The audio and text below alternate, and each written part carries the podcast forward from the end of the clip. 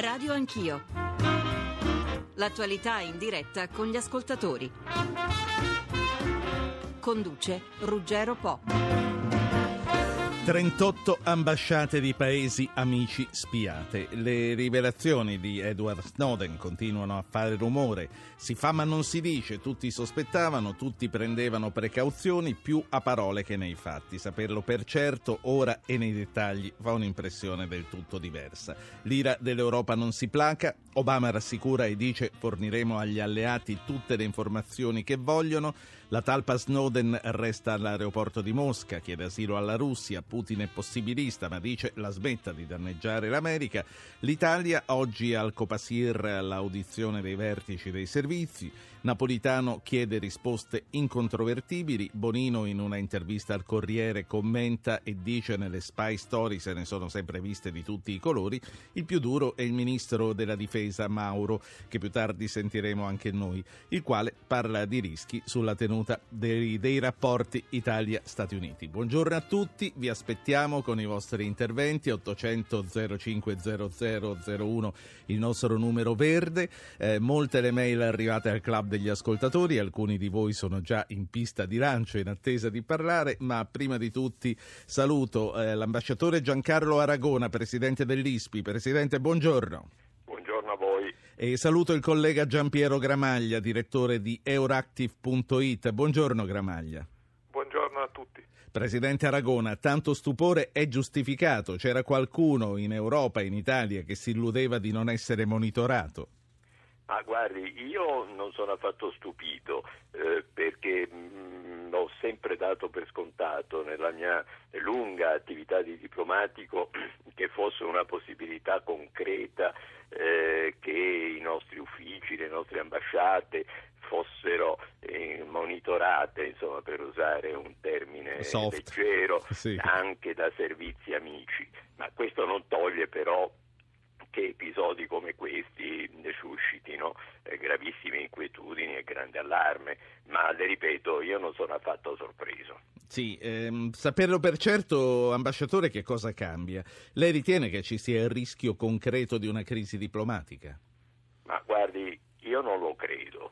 Eh, io non lo credo, eh, certamente un chiarimento è necessario eh, perché in situazioni del genere, soprattutto fra alleati, eh, bisogna poi mettere le carte in tavola e parlarsi con chiarezza.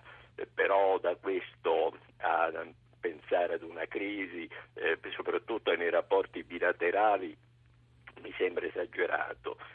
un po' diverso secondo me il caso dell'Unione Europea eh, perché lo spionaggio ai danni dell'Unione Europea investe degli aspetti molto delicati, per esempio eh, i negoziati commerciali tra Stati Uniti ed Europa ed è chiaro che lì eh, l'Unione Europea eh, ha subito un vulnus eh, perché gli Stati Uniti cercavano di capire, ammesso che tutto poi sia confermato, insomma cercavano di capire cosa accadeva all'interno dell'Unione per prepararsi meglio al negoziato, quindi un potenziale danno e un danno serio per gli interessi dei paesi europei. Ecco, quindi lei eh, ritiene che questo traguardo che è stato raggiunto appena una settimana fa, quella dell'abbattimento delle barriere doganali, possa essere in un qualche modo eh, più lontano adesso?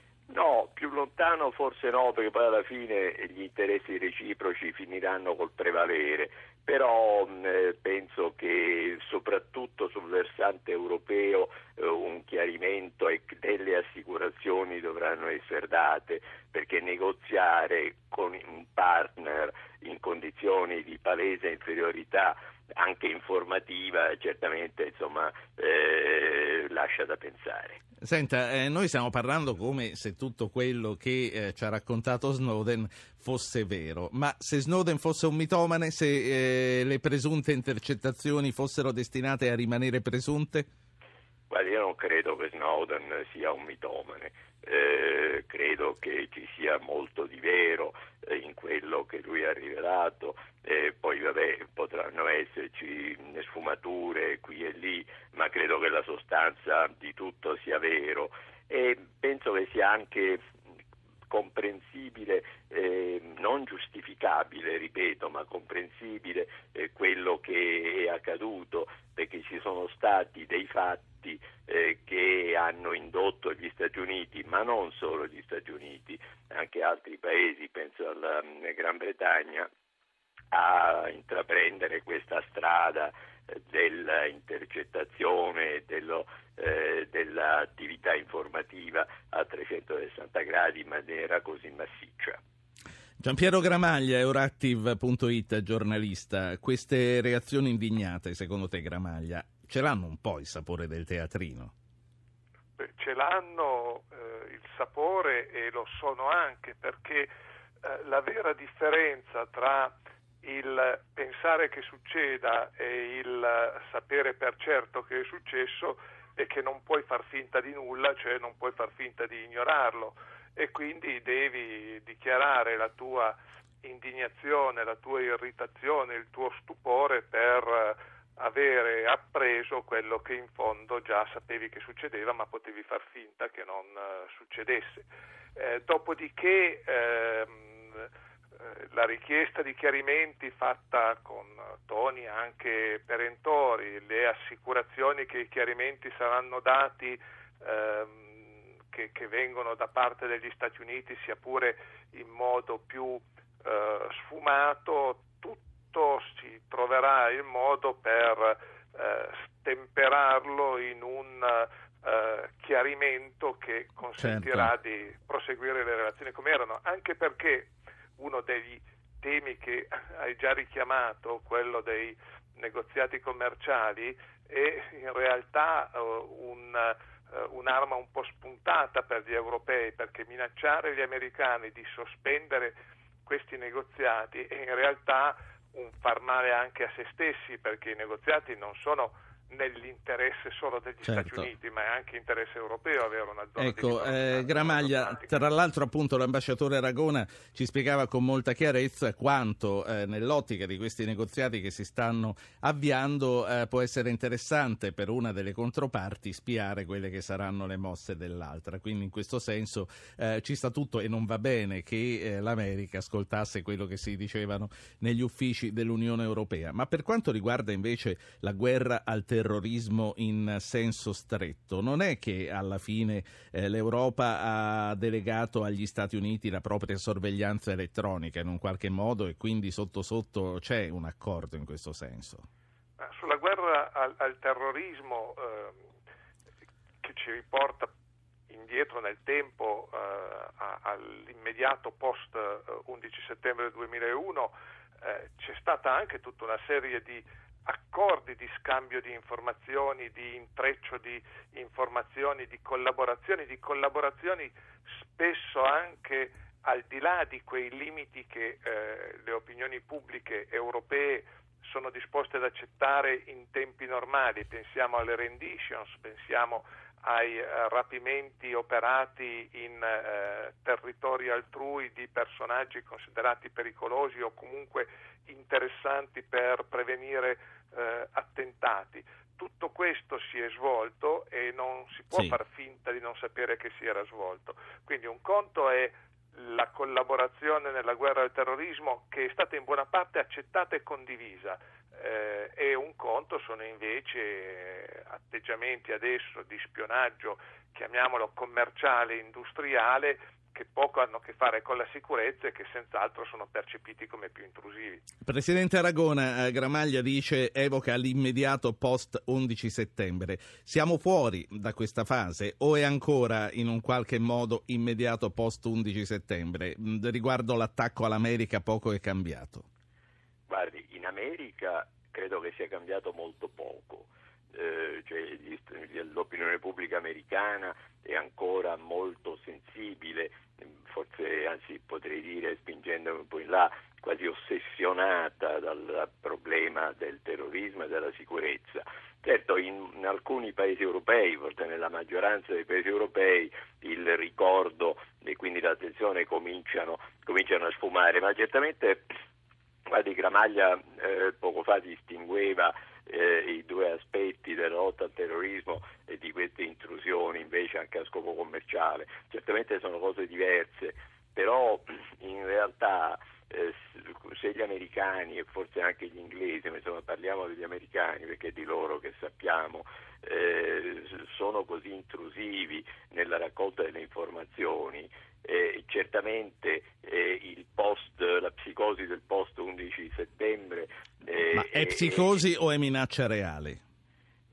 Ma guardi, è certamente anche minaccia reale e anche minaccia reale perché non è che non ci siano stati fenomeni terroristici eh, dopo, ce ne sono stati parecchi e non solo negli Stati Uniti, però è chiaro che non c'è stato, un, non c'è stato nessun fenomeno così, così, grave, ma comunque è ancora, la guardia è ancora altissima e lo è tutti i paesi, adesso eh, non focalizziamoci solo sul, sull'America, ma è da lì che nasce, eh, si è intensificato questo sforzo di raccolta informativa. A questo poi ovviamente si sono aggiunti anche altri fattori che hanno facilitato Certamente lo sviluppo tecnologico certamente che ha eh, eliminato l'esigenza di operare delle scelte prioritarie, ormai si intercetta e si raccoglie tutto e la cernita viene fatta dopo. Sì. E poi sì, anche questa, ma lo affrontiamo successivamente, si intercetta e si raccoglie tutto, ma poi bisogna vedere quanto si va ad analizzare di tutto quello che è stato raccolto. Un altro giornalista, Tobias Piller, corrispondente dall'Italia della Frankfurter Allgemeine Zeitung. Buongiorno Piller. Buongiorno.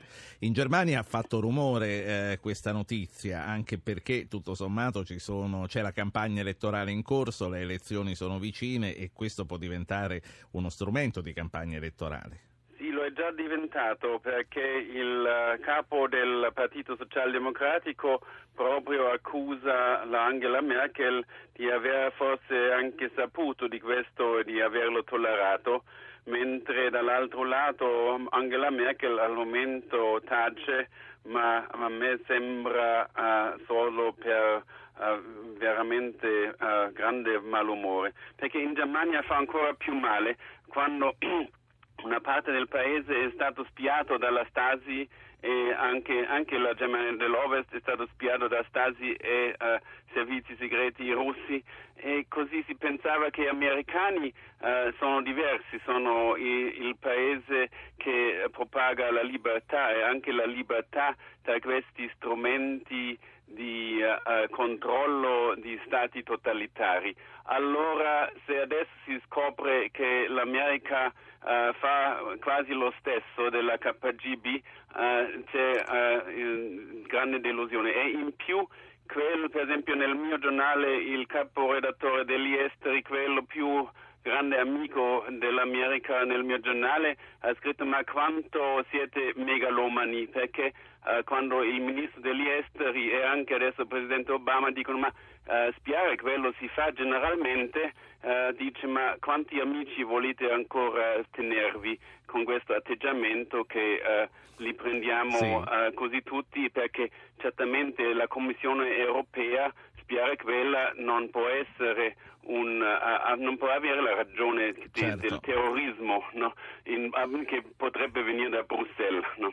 Vi, vi, invito tutti, eh, Gramaglia, Ragona, Piller, ad ascoltare i primi i nostri due ascoltatori che parleranno questa mattina. Andiamo in ordine alfabetico, Alfonso e Andrea. Alfonso, cominci lei, buongiorno. Sì, buongiorno, buongiorno a tutti. No, io mh, fondamentalmente dicevo che eh, scandalizzarsi è bene, anche perché la notizia è venuta fuori in questo modo e è presentata in un certo modo, però mi sembra che ci sia anche molta ehm, ipocrisia, insomma, perché questa cosa la fanno tutti, insomma, lo, lo, lo, si dice, lo si legge, tutti quelli che possono. Lo si farlo. legge nelle spy story, come dice Bonino, lo vediamo nei telefilm, tra l'altro Homeland, qualcuno l'ha visto anche qui in Italia, racconta proprio di queste vicende. Esattamente, abbiamo visto, tu parla, sentivo prima parlare della Stasi, quello era ancora peggio perché venivano ascoltate e registrate proprio le conversazioni, invece sembra che questo tipo di, eh, di mm, di, di, di, di, raccolta di intelligence fatto dall'America e da, e da, tutti quelli che lo possono fare sia una cosa un po' diversa, cioè certo.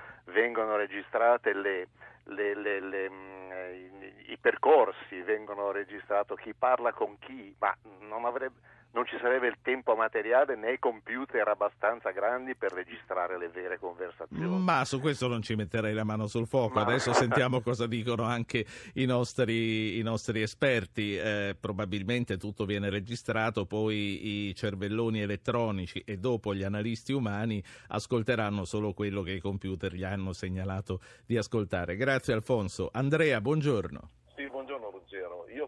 Penso chissà gli israeliani cosa controlleranno allora di tutti e, e di tutto. Però eh, devo dirvi che tutto sommato, siccome ho grande stima e affetto nei confronti degli americani che ci hanno dato e ci danno molto, devo dirvi che mh, se anche vengono a guardare sotto le nostre lenzuola non è che mi scandalizzi più di tanto, visto che tutto sommato male non stiamo e tutto sommato sono i tutori detentori dell'ordine mondiale che piacciono è una realtà. Pertanto è un qualcosa che sembra uno scandalo, tutti gridano e lo sanno tutti, e conviviamoci, viviamoci serenamente tutti insieme.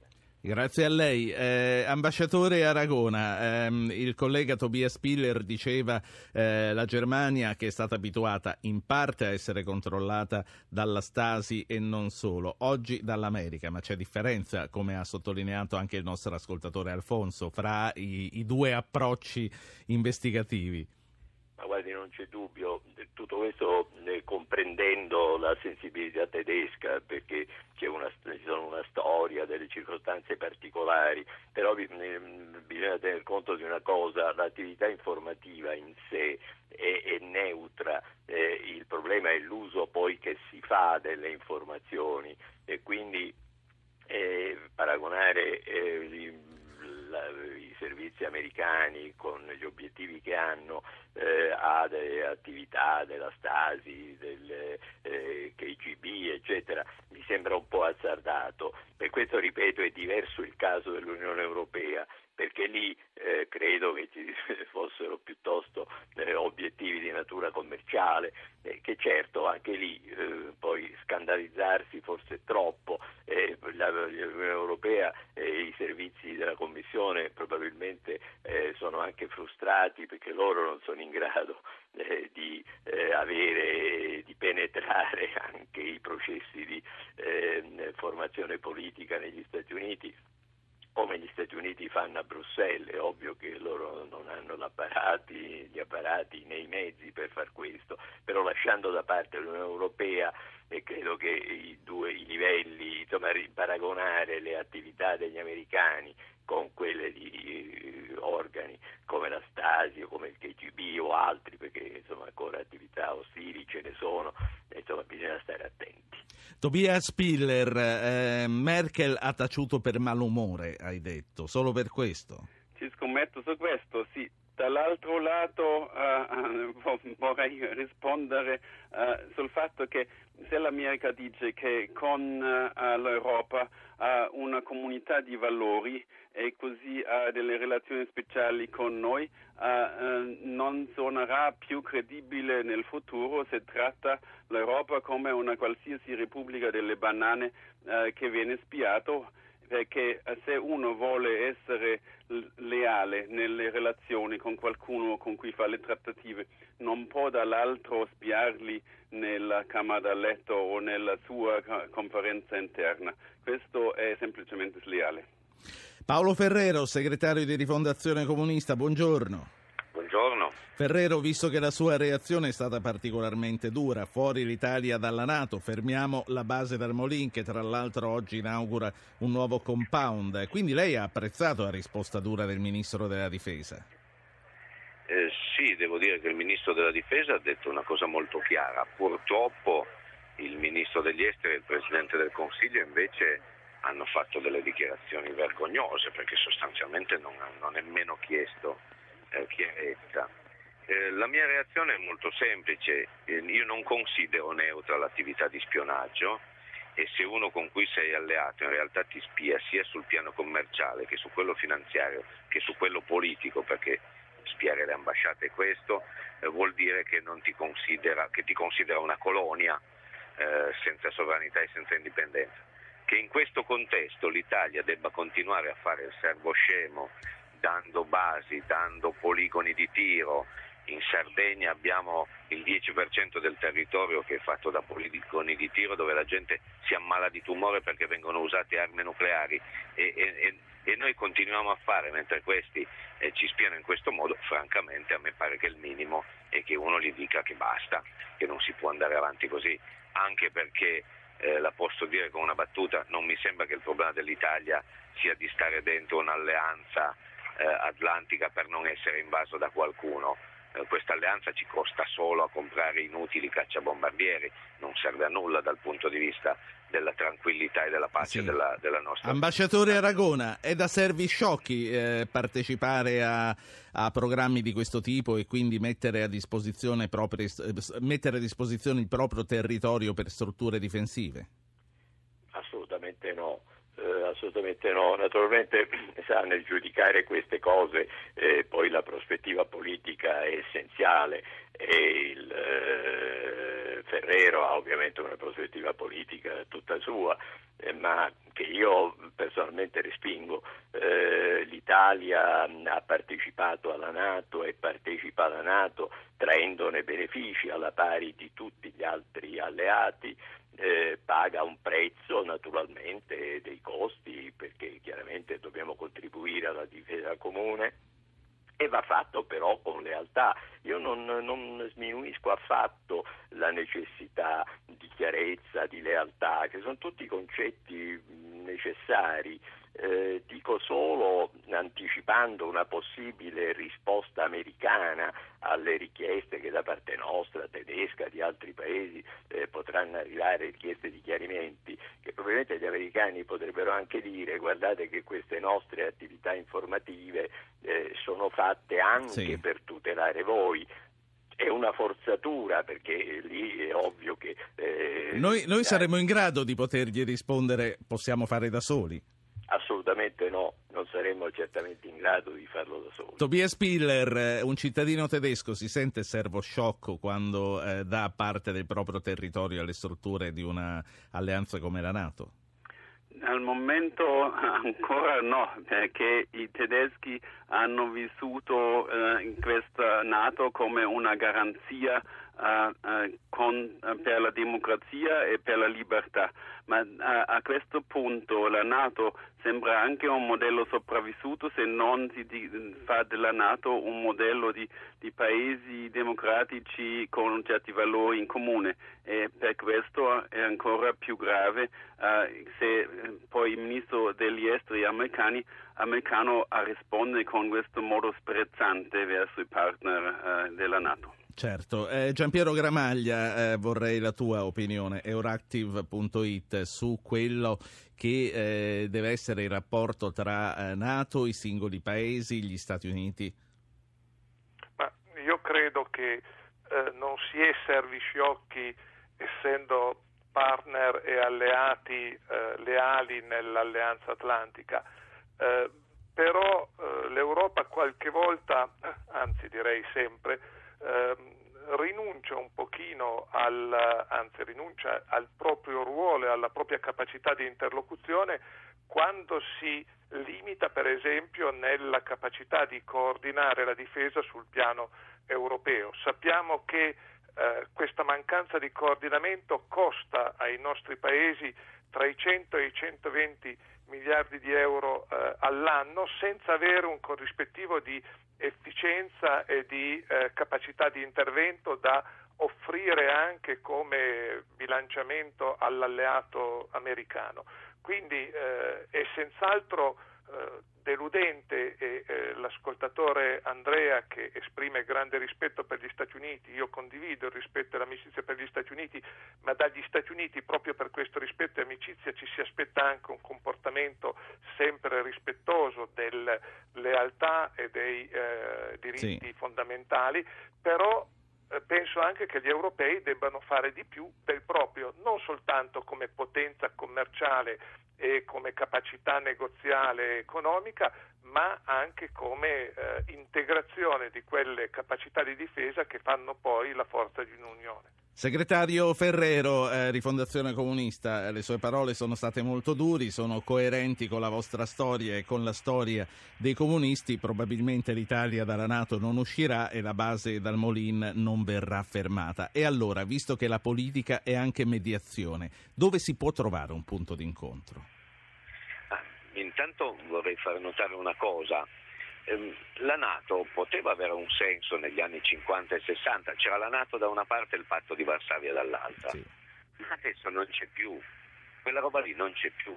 Allora la Nato concepita in quel modo oggi in realtà si è rovesciata nell'esatto opposto di quello che voleva essere, perché per l'appunto è un luogo dove gli Stati Uniti provano a costruire la loro leadership non tanto eh, sulla capacità di guidare o nemmeno su quella economica, ma proprio su quella militare dell'intelligence. Eh, se lei nota, oggi la leadership statunitense rispetto all'Europa è esattamente su questo punto. Io penso certo. che rompere questo fatto sarebbe un fatto assolutamente positivo. Io penso in tutta franchezza, per questo motivo, che è venuto il momento di dire che il popolo italiano deve potersi pronunciare sui trattati internazionali, perché noi siamo eh, con dei trattati europei che stanno favorendo la Germania e distruggendo l'economia italiana. Siamo dentro trattati internazionali che ci mettono appunto nella condizione di essere spiati, di fornire porzioni di territorio per le esercitazioni altrui senza aver voce in capitolo. Io penso che è venuto sì. il tempo di, di Con quale strumento?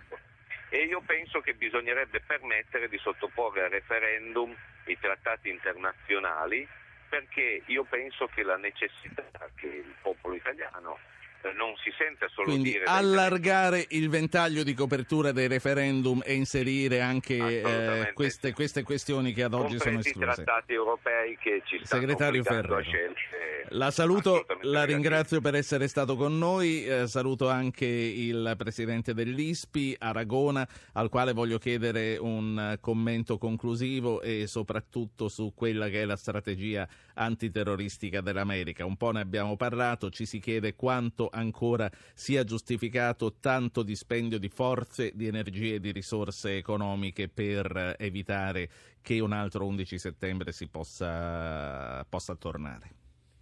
Guardi, eh, per dare una risposta esatta ed attendibile a questa domanda bisognerebbe ovviamente avere un bagaglio di informazioni eh, sulla eh, minaccia terroristica, sul grado effettivo che io naturalmente no, non ce l'abbiamo nessuno di noi. Io credo che la minaccia terroristica sia ancora molto attuale lo si vede eh, dalle, dagli eventi che si susseguono, soprattutto eh, a, a, partire da alcune aree geografiche eh, come l'Afghanistan, alcune parti del Pakistan, del Medio Oriente, per cui la minaccia terroristica c'è e c'è ancora. E credo eh, che dovremo fare i conti con eh, una grande attenzione verso eh, questa minaccia eh, negli Stati Uniti e non sì. solo negli Stati Uniti ancora per parecchio tempo. La saluto, eh, Giancarlo Aragona, presidente dell'ISPI, l'Istituto Studi Politici Internazionali. Grazie per essere stato a Radio Anch'io. Do il buongiorno a um, Stefano Silvestri, che è presidente dell'OIAI, l'Istituto, l'Istituto Affari Internazionali. Presidente Silvestri, buongiorno. Vorrei far ascoltare a lei, a Piller, a Gramaglia, un altro ascoltatore. Mario da Milano, buongiorno. Buongiorno, ma io sono forse un po' di parte, avendo lavorato col, col gruppo Generale Electric, avendo girato l'America quando negli alberghi non si dava mai un documento, mentre oggi si entra con passaporto, lettura ottica, eccetera, eccetera, tutto questo a seguito del terrorismo.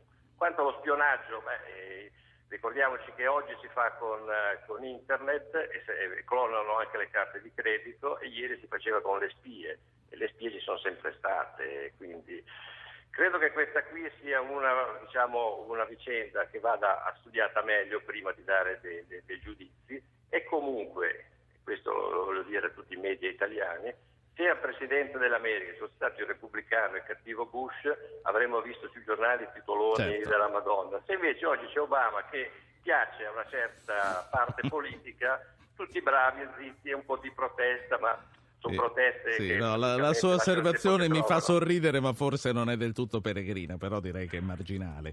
Grazie, eh, grazie signor Mario. Eh, mi dicono che Tobias Spiller, eh, Frankfurter Allgemeine Zeitung, se ne deve andare. Eh, una, una considerazione conclusiva, Piller, prima di salutarci. Eh, sarà un mm, vero problema eh, di riconstituire la fiducia e di trovare adesso una soluzione pratica. Certamente non con i strilli, ma neanche con l'arroganza, come ha fatto vedere l'America. Grazie, grazie a Tobias Piller, giornalista tedesco in Italia. Eh, come vi dicevo, eh, si è unito a Giampiero Gramaglia, che è il nostro ospite dall'inizio della trasmissione, Stefano Silvestri, presidente dello IAI. Saluto anche Sergio Romano, editorialista del Corriere della Sera. Ambasciatore, buongiorno. Buongiorno. Stefano Silvestri, eh, spiare i governi amici si fa o è un vizio solo americano? No, si fa. Si fa anche se è scorretto, ma, ma- ma lo fanno. Eh, gli- il problema degli americani è che l'hanno fatto ad un livello di completezza direi quasi eccessivo, eh, aggiungendolo tra l'altro allo spionaggio dei loro propri cittadini, che è una cosa che si fa ma è illegale. Sì. Ma Eh, eh, voglio dire, gli amici poi si spiano anche nella vita normale, i mariti spiano le mogli che non sono nemiche, i- si spiano i soci d'affari, quindi tutto sommato fa parte della- Sì, del- sì, degli vabbè. umani atteggiamenti o no? Vabbè, sì, per- però poi quando si viene scoperti si paga, il- si paga il prezzo. Eh, diciamo che eh, c'è un, eh, un- una, una- una- così, c'è un evidente problema adesso per gli americani, molto grosso, eh, che è quello effettivamente di ricostituire un elemento di fiducia. E anche perché non è semplicemente il problema del terrorismo, tutte le comunicazioni che sono state spiate, il terrorismo, la sicurezza era una parte, ma una gran parte riguardava poi il commercio, l'industria, Certo. tutt'altre cose, insomma interessi molto... E lì bisogna vedere come sono state usate, bisognerebbe vedere come sono state usate le informazioni, a quale pro e così via. Ecco, Detto eh, questo io ho un'osservazione da fare sugli europei, perché gli europei protestano molto vivacemente, eh, giustamente, si sentono indignati, tutto quanto.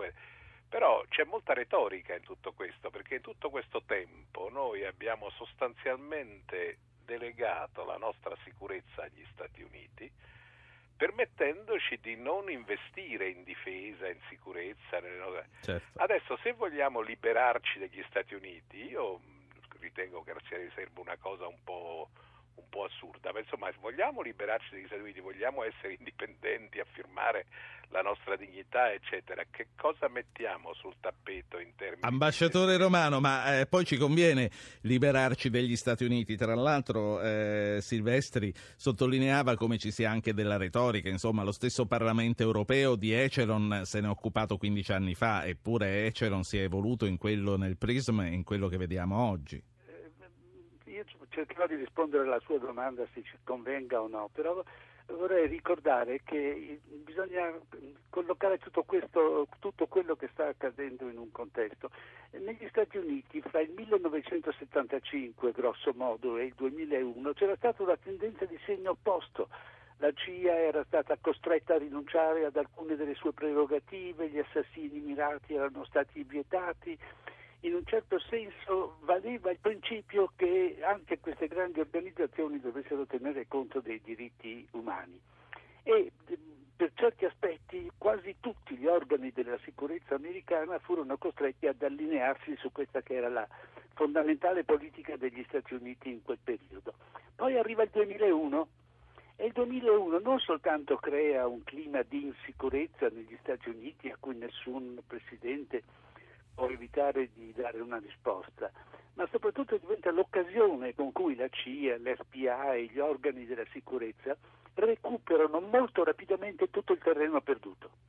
Ed è questo il momento in cui il problema eh, comincia, perché non soltanto hanno recuperato il terreno perduto grazie a quella legge, il Patriot Act, la legge patriottica, eh, ma nel frattempo è anche accaduto qualche cosa che ha reso questa operazione ancora più colossale, vale a dire la possibilità di utilizzare tecnologie che mh, ancora dieci anni prima non erano state utilizzabili, non comunque certo. su, quella, su quella scala. Quindi la confluenza di questi due fenomeni, il desiderio di recuperare terreno perduto da parte degli organi della sicurezza. Poi naturalmente il fenomeno della insicurezza americana che dopo l'11 settembre era palpabile. E infine le nuove tecnologie hanno reso il fenomeno colossale. No, no, non, non facciamo confusione per favore con quello che si faceva una volta. Ecco, quello che si faceva una volta, ambasciatore romano, lei seguì la guerra fredda da testimone diretto, era ambasciatore in Unione Sovietica. Che cosa è cambiato da allora a oggi? All'epoca gli Stati Uniti non ci spiavano, non andavano a guardare nei cassetti dei loro alleati. Eh, probabilmente sì, ma con delle motivazioni particolari, ogni qualvolta eh, ritenevano di averne bisogno. Eh, questo non è un'altra cosa, è un fenomeno completamente diverso, è lo spionaggio a tappeto si raccoglie tutto.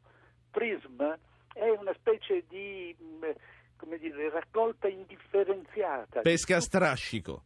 Eh, esattamente, le reti a strascico. Allora a questo punto beh, beh, bisogna pure in qualche modo trattare questo fenomeno in, in, modo diverso da come trattavamo gli occasionali come dire, sconfinamenti dei servizi di sicurezza di un tempo. Sconfinamenti ce ne sono sempre stati, collaborazione, ipocrisia, per carità, tutto questo fa parte in qualche modo del, del bagaglio.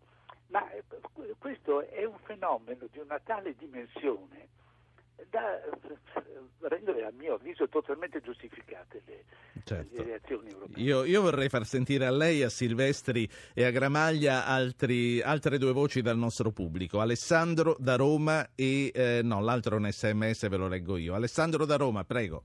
Buongiorno Ruggero, buongiorno a tutti. Buongiorno Alessandro.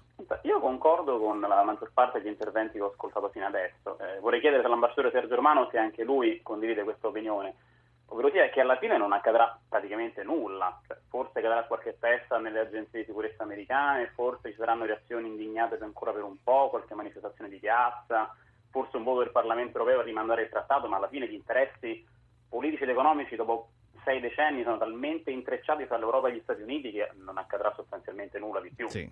Ambasciatore Romano, tanto rumore per nulla.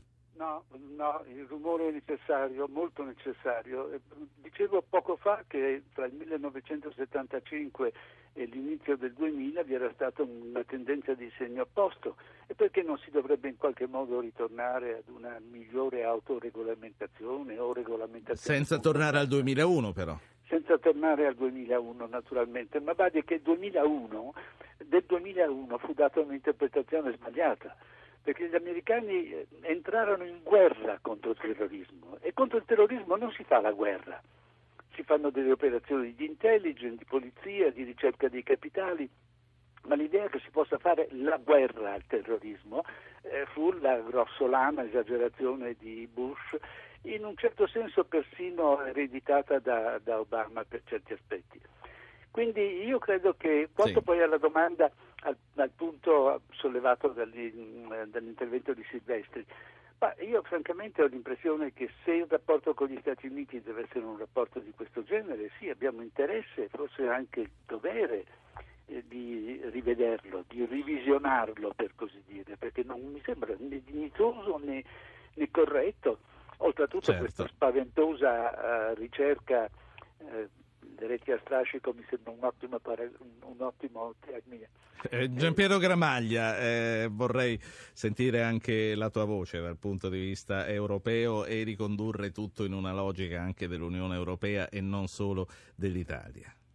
Beh, eh, intanto raccolgo un'immagine del, dell'ambasciatore romano che saluto come saluto il Presidente Silvestri, eh, quella della raccolta indifferenziata. effettivamente la raccolta indifferenziata pone poi il problema di non far finire tutto in una discarica e che eh, non ci siano poi i ragazzini di strada che vanno a, a, scegliere quello che conta. I ragazzini di strada nella circostanza è lo Snowden di turno che prima fa l'analista e poi racconta in giro tutto quello che da analista ha saputo a, capito, forse un Robin Hood dell'informazione o forse alla ricerca di una qualche forma di, di eh, autoesaltazione, di, di, di eh, popolarità.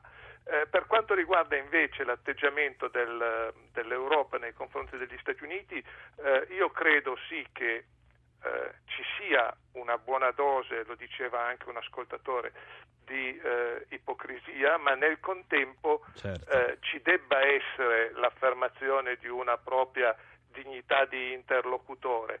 Eh, è vero che probabilmente, anzi senza il probabilmente, che ci si è sempre controllati a vicenda, è vero che l'Europa ha molti meno mezzi per controllare eh, gli Stati Uniti, ma è anche vero che non puoi dare per scontato che sì. ti vengano a leggere in casa. Quindi un'affermazione forte di, di principio e l'ottenimento almeno di qualche eh, come dire, rassicurazione da parte americana, questo Certamente. sul piano formale deve essere. Presidente Silvestri, i rapporti commerciali ne risentiranno. Questo scandalo è un ostacolo serio al decollo degli accordi sull'abbattimento delle barriere doganali Europa-Stati Uniti. Conseguenze politiche gravi perché poi questi invece gli accordi commerciali sono convenienti certo per gli Stati Uniti ma sono molto convenienti per l'Europa che è in una situazione economica peggiore di quella degli Stati Uniti in questo momento. Eh, quindi in un certo senso bisogna stare attenti poi a non darsi la zappa sui piedi. Eh, detto questo, io credo però che in tutto questo una cosa, eh, sono abbastanza d'accordo con quello che diceva l'ambasciatore romano, bisogna tener conto del cambiamento dei, dei mezzi di comunicazione e di informazione. Cioè il problema è che questa raccolta indifferenziata così gigantesca è resa possibile dai nuovi sistemi tecnologici. E quando una cosa è possibile normalmente poi avviene.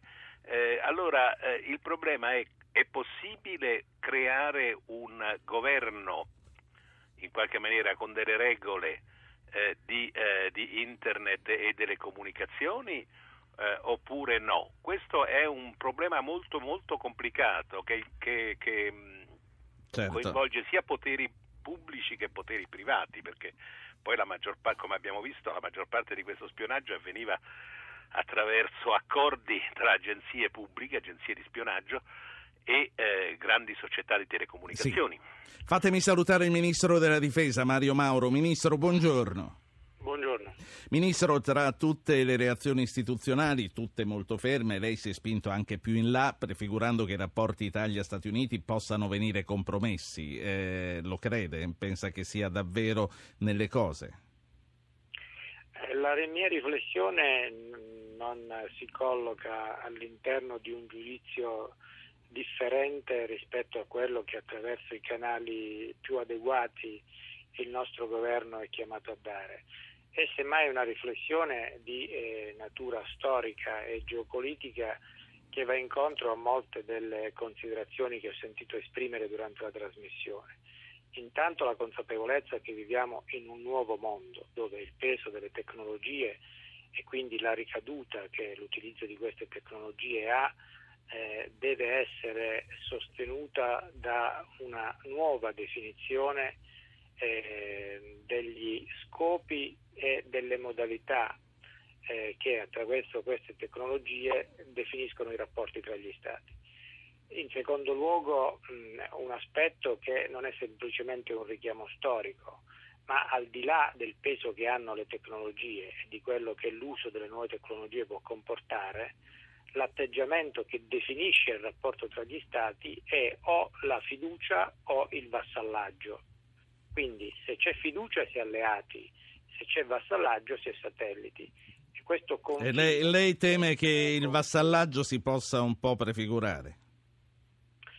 Io penso una cosa, che quando c'è un rapporto così storicamente intenso e che parte da un atto reale e vero di gratitudine da parte nostra nei confronti del popolo americano degli Stati Uniti d'America, che è suffragato poi da una reiterata collaborazione e da un'assunzione comune di responsabilità rispetto ai destini del mondo, che questo si traduca in alcuni passaggi chiave in, eh, diciamo, in una condivisione che vede protagonisti magari gli Stati Uniti al 70% e l'Europa eh, in parte minore ha un atto di responsabilità internazionale nei confronti delle vicende del mondo. Così non va bene, lei dice, no? No, no, dico questo è un conto, che invece poi in altri momenti il fatto di avere questa amicizia che ha anche il peso di proporzioni che sono legate alla storia e al peso effettivo che hanno i paesi, si traduca invece nel fatto che l'amico venga in casa tua e usi eh, liberamente di tutto quello che è il tuo mobilio e le cose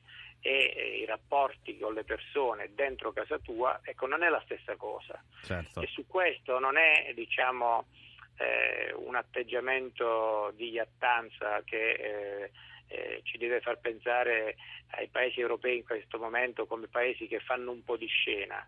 C'è qualcosa di molto più grande e più importante perché poi Sì. il rapporto tra i popoli e i paesi è legato anche a elementi di sostanza che toccano la psicologia dei popoli che vanno rispettati. Un'ultima cosa, Ministro Mauro, lei ehm, diceva ho ascoltato il dibattito nella trasmissione, quindi avrà sentito anche il segretario di Rifondazione Comunista che ha avuto parole di apprezzamento per questo suo atteggiamento duro, però ha detto vorrei che fosse la linea di tutto il governo, mentre ho visto di eh, atteggiamenti diversi, eh, ha citato Letta e Bonino. Eh, una, è stata individuata una linea comune nel governo?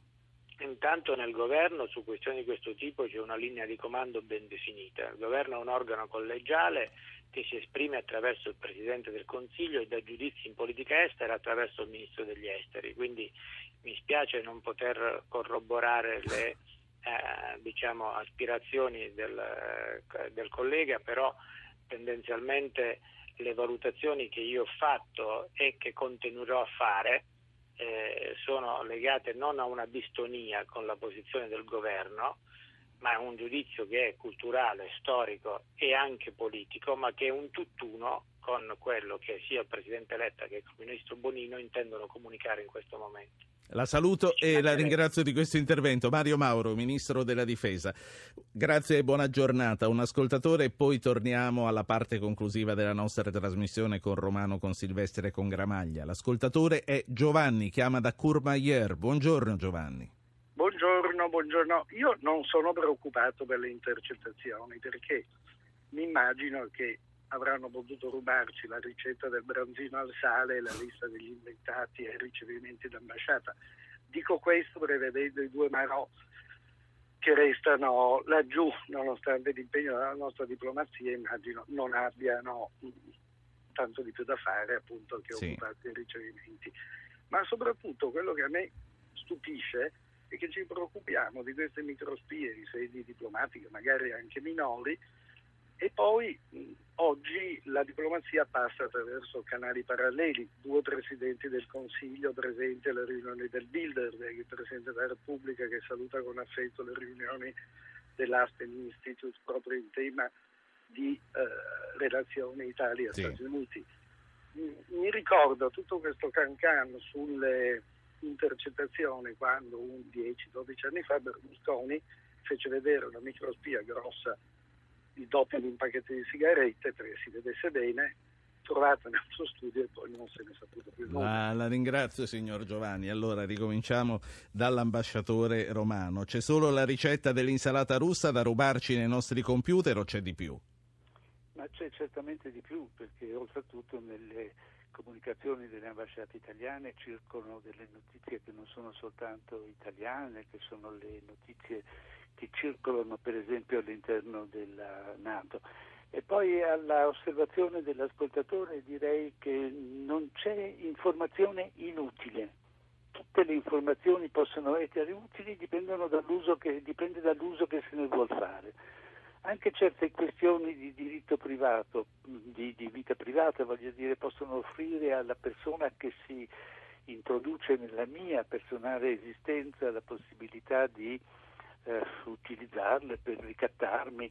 Eh, vede, il problema fondamentale è, è, è oggi, in questo momento, chiaramente, dopo il caso Snowden, soprattutto il, l'uso della, di queste informazioni da parte degli americani, ma il problema è molto più grosso, è il problema anche dei grandi server sì. insomma sanno della nostra personalità, della nostra vita privata, delle nostre abitudini infinitamente più di quanto abbiano il diritto certo. di sapere. Senta, ambasciatore Romano, e poi la saluto. Ho una curiosità. Lei nella sua attività ha mai avuto l'impressione o la certezza di essere spiato? E lei che era da quelle parti in quegli anni eh, che ormai fanno parte della letteratura anche, e, è stato presente alla porta di Brandeburgo quando c'erano gli scambi delle spie e tutto il resto? Alla fronte di Brandeburgo ci sono stato quando c'era ancora la Repubblica Democratica Tedesca, ma per, per passare pacificamente da una parte all'altra per una visita. Però quando ero a Mosca no, avevamo perfettamente la consapevolezza di essere ascoltati, sarebbe stato ingenuo immaginare diversamente e avevamo le nostre precauzioni. Eh, ma quello era una partita che si giocava alla luce del sole in, in confronto a quella che si sta giocando adesso. Quella era una partita pulita in confronto a questa. Certo, eh, ci lasciamo con questa considerazione che eh, va sottolineata. La ringrazio, ambasciatore Romano. Grazie a lei. Sergio Silvestri, presidente IAI, dunque siamo al paradosso USA paese della libertà, USA paese che ci spia tutti, non solo i cittadini americani ma tutto il mondo. Sì, ma eh, appunto dicevo è un effetto, è la diretta, in parte storicamente ha ragione Romano, è la, l'effetto di ritorno del, degli, del, del terrorismo dell'11 settembre, ma eh, in parte è semplicemente il risultato dei nuovi mezzi di comunicazione e di come possono essere usati.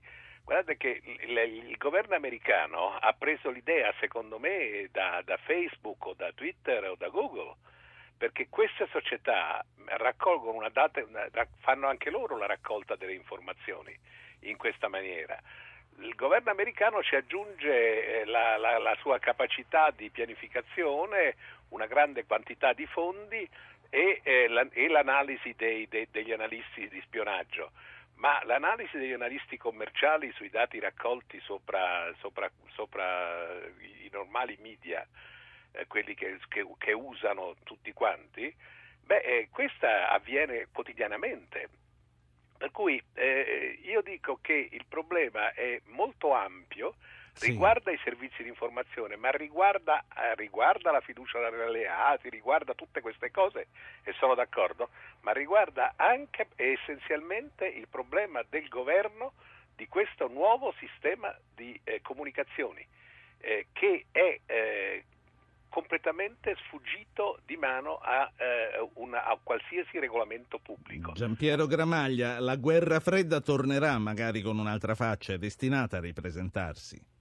Eh, io sinceramente non credo, anche se ci piace sempre fare vedere echi di guerra fredda e ci sono in, in quanto oggi avviene, eh, ma mi sembra un riferimento che ha valore per eh, la generazione dei cinquantenni in su, eh, forse ha meno valore per le generazioni giovani. Emergono invece nell'intervento dell'ascoltatore nuove mitologie di eh, società segrete, dalle carbonerie alle massonerie, quelle restano tuttora forti, a questi gruppi che si riuniscono e che diventano eh, nella appunto, mitologia tra il romanzo di spionaggio e il film d'avventura o d'azione eh, i nuovi detentori dei segreti mondiali, mentre invece i maggiori detentori, e sono d'accordissimo con Silvestri, dei segreti mondiali siamo ciascuno di noi stessi, ma se ciascuno di noi stessi conferisce i segreti su luoghi pubblici come i social media, poi non può lamentarsi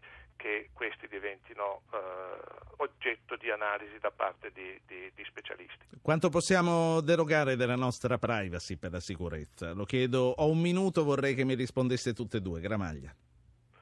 Ma io credo che ciascuno può derogare della propria privacy quanto sa che della propria privacy non, non può essere messo in, in discussione o non può essere oggetto di, di sì. controversia, quindi tutto quello che è pulito può essere derogato. Silvestri, ambasciatore romano, ha citato eh, un paio di volte questo periodo 1975-2001. Difendere la privacy può riportarci a un altro 2001?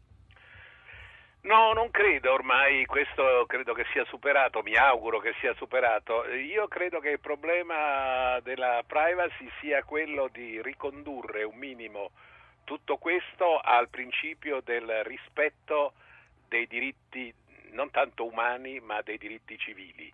Ci sono dei diritti civili che vanno rispettati, noi tendiamo ad ignorarli nell'uso dei, dei nuovi media. Per esempio la riservatezza della posta. La riservatezza della posta è un diritto costituzionale, eh, può essere violato per ragioni specifiche secondo determinate categorie ma a seconda con un'ipotesi di reato, con un mandato eh, specifico sì, e non può fare anche qualcosa di più attraverso i servizi, però eh, deve essere una cosa indirizzata a determinate persone in determinati ambienti per determinati obiettivi. Grazie. Non può essere secondo me una cosa così. Ce ne dobbiamo andare tutti. Vi saluto e vi ringrazio. Torniamo domani. Avete ascoltato Radio Anch'io, ha condotto Ruggero Po, regia di Anna Posillipo, assistenti al programma Valentina Galli, Francesca Mechelli, coordinamento tecnico Fabio Lelli, Alfredo Brutti. Potete iscrivervi alla mailing list e ricevere le anticipazioni sulla trasmissione del giorno dopo scrivendo a radioanchio chiocciolarai.it, archivio puntate e podcast su www.radioanchio.rai.it, pagina Facebook Radio Anch'io, Radio 1 Rai.